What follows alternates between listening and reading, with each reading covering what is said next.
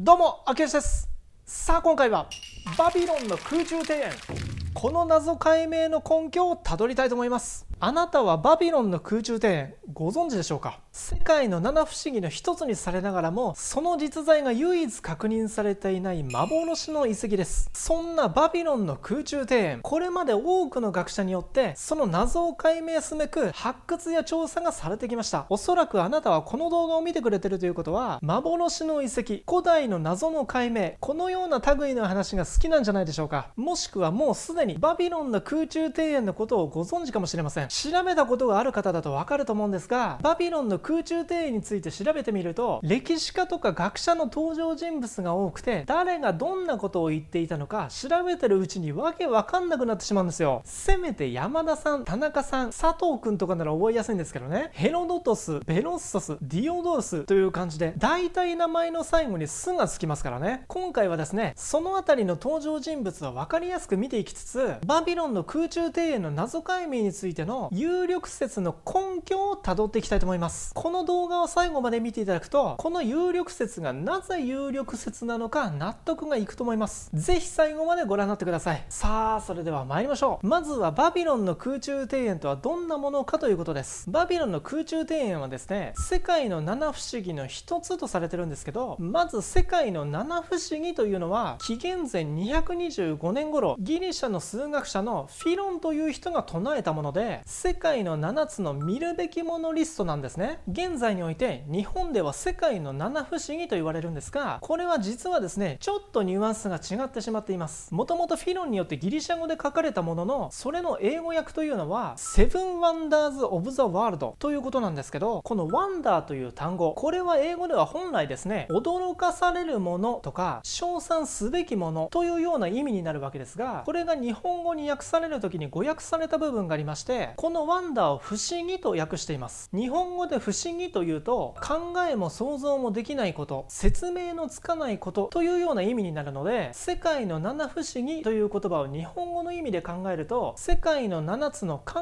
えも想像もできなくて説明のつかないものとなってしまうんですが、もともとフィロンが唱えたセブンワンダーズ・オブ・ザ・ワールドというのは、世界の7つの称賛すべきものという意味なんですよね。なのでバビロンの空中庭園についても、想像のつかないこと、説明のつかないことという意味ではなくて、称賛すべきものということでフィロンによって唱えられています。その称賛すべきものということについては、フィロンによれば空中庭園は石柱の上にヤシの針が交差状に組まれて、土が厚くかぶされた土台、そしてそこにはありとあらゆる目を楽しませる花々がある、たくさんの大きな容器に集められた水が庭園全体に行き届くというふうに言われていまして、非常に美しい庭園とされています。そしてこのバビロンの空中庭園は、ネブカドネザル2世という人によって建造されたとされています。このネブカドネザル2世というのは、紀元前7世紀から6世紀にかけての新バビロニア王国の王になります。はい、これはメソポタミア文明の解説動画にも出てきました。新バビロニア王国はメソポタミア文明の後半の時期になりまして、アッシリア帝国の後にその覇権を握ったのが新バビロニア王国です。詳しくは概要欄に URL を貼っておきますので、そちらからご覧になってください。その時代の王ネブカドネザル2世によって作られたということなんですね。そしてそのようなバビロンの空中庭園、これまで様々な人によって語られてきています。こちらを見ていきましょう。著述家です。はい、これ冒頭でも言いましたけども、バビロンの空中庭園について調べていくと、たくさんの登場人物が出てきまして、言ってることも様々なので、今回はですね、著述家の名前の他にその時期も書きまして、それを時系列に並べました。こうやって見れば多分分かりやすいと思いますので、見ていきましょう。まずですね、著述家の他に、ここにアレクサンドロス大王紀元前4世紀頃とありますが、これは後に出てきますので、ここに先に書いておきます。では著述家の方を見ていきますと、まず1人目はこちらです。ヘロドトスです。このヘロドトスは紀元前5世紀頃のギリシャの歴史家になりまして、紀元前5世紀頃ということで、この庭園を作ったとされるネブカドネザル2世の時代からわずか100年後の時代の人なんですが、ヘロドトスがですね、バビロニアニアについて書いた記述の中には、フィロンの言うような素晴らしい庭園があったというのは一切書かれてないんです。なんで書いてないのという疑問がここでいきなり出てきます。2人目もまた違ったことを言っています。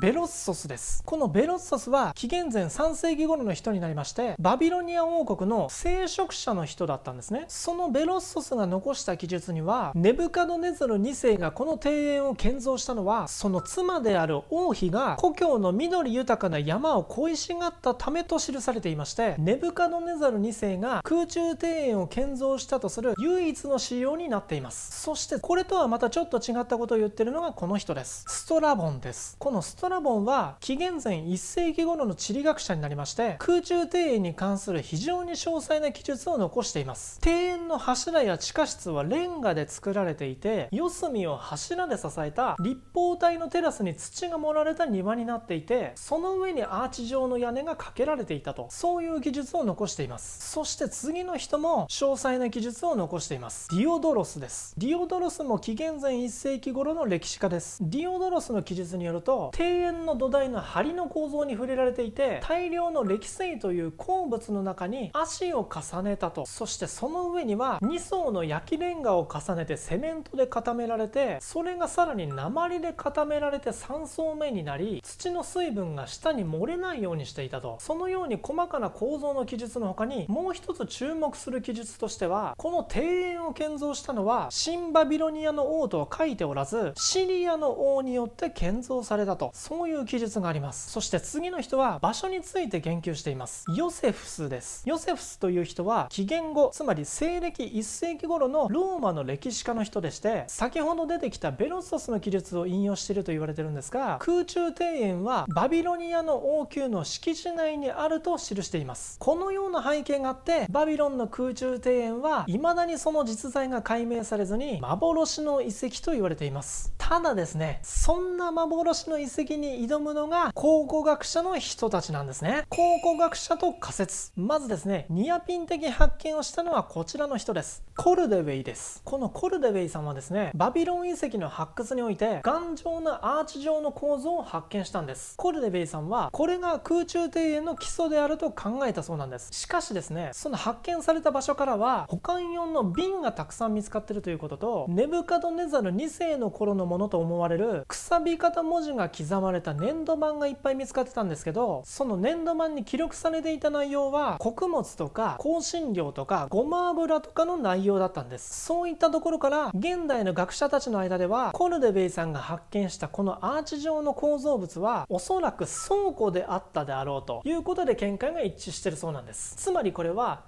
バビロンの空中庭園の基礎ではなかったということなんですね。このようにですね、バビロンという場所からは考古学的な証拠の発見が未だにされていないんです。それによってバビロンの空中庭園についてのそもそもの語り継がれた内容について疑問視する仮説が今では挙げられています。その仮説の一つ目としては、そもそもバビロンの空中庭園というもの自体が著述家による空想のものなのではないか。2つ目の仮説としては、古代に作られたものの現代においては完全に破壊されてしまったのか。そして3つ目の仮説としては、語られてきた空中庭園はバビロンという場所にはなかったんじゃないか、このような仮説が唱えられてきてるんです。この3つ目の仮説は一見突拍子もないような話に聞こえるんですが、意外とそうでもないらしいんです。空中庭園のことに触れている古代ギリシャとかローマの書物というのは、歴史的事実に神話とか伝説を交えて書いてるものが多いそうなんです。またですね、バビロニアの歴史とかアッシリアの歴史とか混同されることもよくあるそうなんです。先ほど出てきた著述家のディオドロスもですね、チグリス川沿いにあったアッシリア帝国の首都の場所をユーフラテス川沿いにあったと誤った記述も見られるんです。そういった目線から始まりまして、今では有力視される仮説が出てきています。それを唱えた考古学者がこちらです。ステファニー・ダリーさんです。このステファニー・ダリーさんの説では、バビロンの空中庭園についてこれまで語り継がれてきた内容内容と大きく2つ異なることを言っています。その1つ目は、空中庭園を建造したのはネブカドネザル2世ではなくセンナケリブではないかということです。このセンナケリブというのは紀元前8世紀から7世紀頃のアッシリア帝国の王になります。そして2つ目は空中庭園の場所です。空中庭園の場所がバビロンではなくてアッシリア帝国の首都であったニネベにあったのではないかと、このように言っています。この説には複数の根拠が示されています。その根拠を見ていきましょう。まず1つ目の根拠はこちらです。テイラープリズム、これはですね、アッシリア帝国の王センナケリブの功績が記された甲冑です。この記述の中にはセンナケリブが行った土木事業のほか庭園建設の詳細な記述がされています。そして続いての根拠はこちらです。王の自慢げな言葉、これはアッシリアにおいて発見された石に刻まれた王の言葉なんですが、そこにはですね、私は全ての目にした人が驚くよう王宮の高さを上げた、そしてそれは山のようにあらゆる植物を植えた高い庭だと、まさに空中庭園のことを指し示しているような、このような王の言葉も見つかってるんです。そして根拠はその他にもあります。アッシュールバニパルの治世時代の彫刻です。アッシュールバニパルというのはセンナケリブの孫にあたりまして、その治世時代の彫刻にこれはまさにというような彫刻があるんです。分かりやすいように今回は3つのバージョンを用意しました。そのままの彫刻、色がつけられたもの、彫刻を書き写したもの、この彫刻にはなだらかな坂に沿って木が植えられた庭があって、その頂上には建物がある様子が描かれています。そして水路には水道橋から水が流れ